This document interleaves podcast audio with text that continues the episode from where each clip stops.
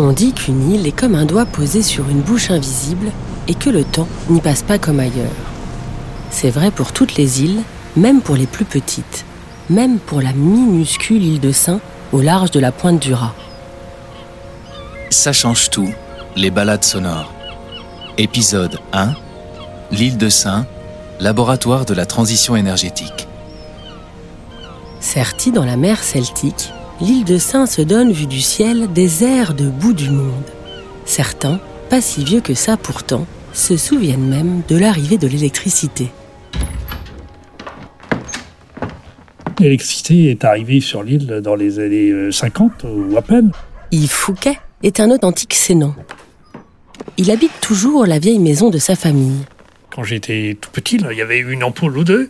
J'ai connu euh, ma grand-mère qui allumait sa lampe à pétrole le soir. Toute cette évolution, on l'a suivie. Et dans les années 50, il y avait une quasi-autarcie sur l'île. Donc on retrouve cette euh, volonté. On revient sur un cycle plus raisonné. Où on essaie de minimiser l'impact de tout ce qui est carboné. Pour son alimentation en électricité, l'île de Saint n'a jamais été reliée au continent.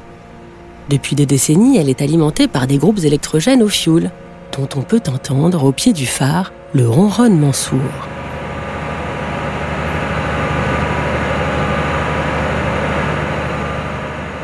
Mais les temps changent. Sur l'île de Saint, l'altitude moyenne est d'un mètre cinquante. Son sommet culmine à 6 mètres au-dessus du niveau de la mer, qui monte. Ici comme ailleurs, les changements climatiques sont une réalité. La transition énergétique est une préoccupation autour de laquelle se mobilisent les Sénans, avec à leur tête le premier d'entre eux. Non, non, on n'est pas, on pas inquiet pour l'avenir de notre île, mais bon, on est, on est tout à fait sensible au réchauffement climatique. Dominique Salver, maire de l'île de Saint.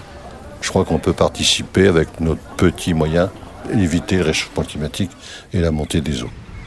Donc on a effectivement une volonté d'avoir une, une énergie renouvelable à base de voltaïque, d'éoliennes. Donc c'est toute une, une démarche qu'on a.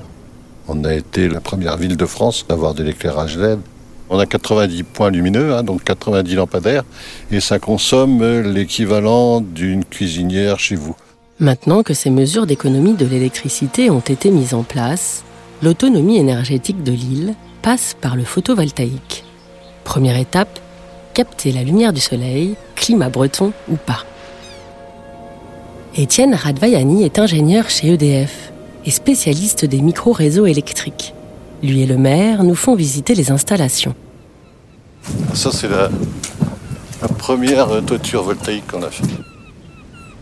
C'est une friche industrielle hein, qui appartenait à l'équipement. C'était en ruine, donc euh, on l'a racheté. Et ça nous a permis bon, bah, d'aider un, un jeune sénant qui voulait revenir sur l'île. Ici, vous êtes sur la, gare maritime, donc on a profité de cette toiture-là pour l'utiliser pour du voltaïque parce qu'elle était très bien exposée. Comme ici, on a la réverbération de l'eau, on a des meilleurs rendements que sur le continent, donc euh, voilà, c'était une bonne opération. Alors là, vous êtes euh, sur la caserne des pompiers, donc qui a été rénovée par la commune, et donc on en a profité pour mettre du voltaïque. En moyenne, à l'île de Saint, la puissance qui est consommée, elle est à 160 kW. Donc là, avec les différentes installations sur les, bâtiments communaux, on arrive à une puissance photovoltaïque installée à, euh, près de 140 kW. C'est réinjecté dans le réseau, donc ça permet de diminuer la consommation de ce qu'on a en fuel. Actuellement, on pense qu'on gagne à peu près 15% avec tous les, le système voltaïque.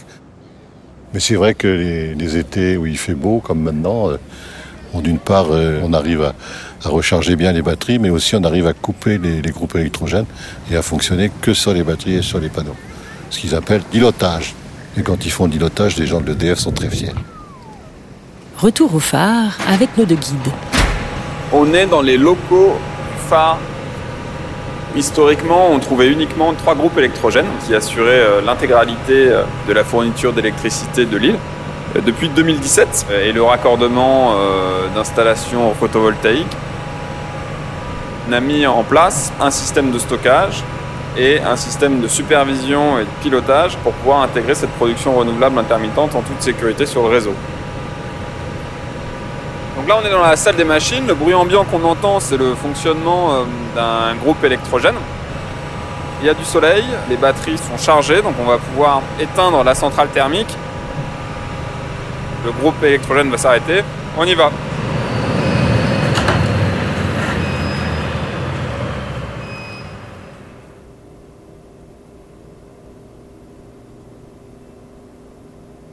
Et donc effectivement, il n'y a plus de bruit. Là, on fonctionne actuellement euh, avec un système électrique alimenté à 100% par des énergies renouvelables. Ça fait du bien aux oreilles, mais ça fait du bien aussi parce que bah, ça prouve que bah, c'est une réussite. C'est vrai que si on développe les batteries, euh, si, si on développe l'éolien, bon, on sera autonome à 70% et on pourra couper les groupes beaucoup plus, beaucoup plus souvent. Il faut y aller, faut continuer. Car après avoir développé l'énergie solaire, l'île de Saint se dotera cette année d'une éolienne. Le vent qui vient s'égarer avec les embruns dans les ruelles du village ne sera plus perdu pour tout le monde. L'emplacement a été trouvé. L'éolienne sera installée côté ouest, sur la partie la moins habitée de la petite île. Une île qui se réinvente à l'heure de la transition énergétique, sans se renier, fidèle à elle-même. On a une population qui remonte, on a des jeunes qui s'installent, qui, travaillent, qui reprennent des activités. Tous les commerces de l'île ont été pratiquement repris à 5-6 ans. On a eu euh, trois naissances euh, dans l'année, euh, même plus que ça, quatre, et puis il y en a encore deux à venir. C'est une île qui revit. Vous venez d'écouter L'île de Saint, laboratoire de la transition énergétique. Une balade sonore à retrouver aussi en images sur edf.fr. Ça change tout, une collection proposée par EDF pour explorer les enjeux de la transition énergétique à l'heure du défi climatique.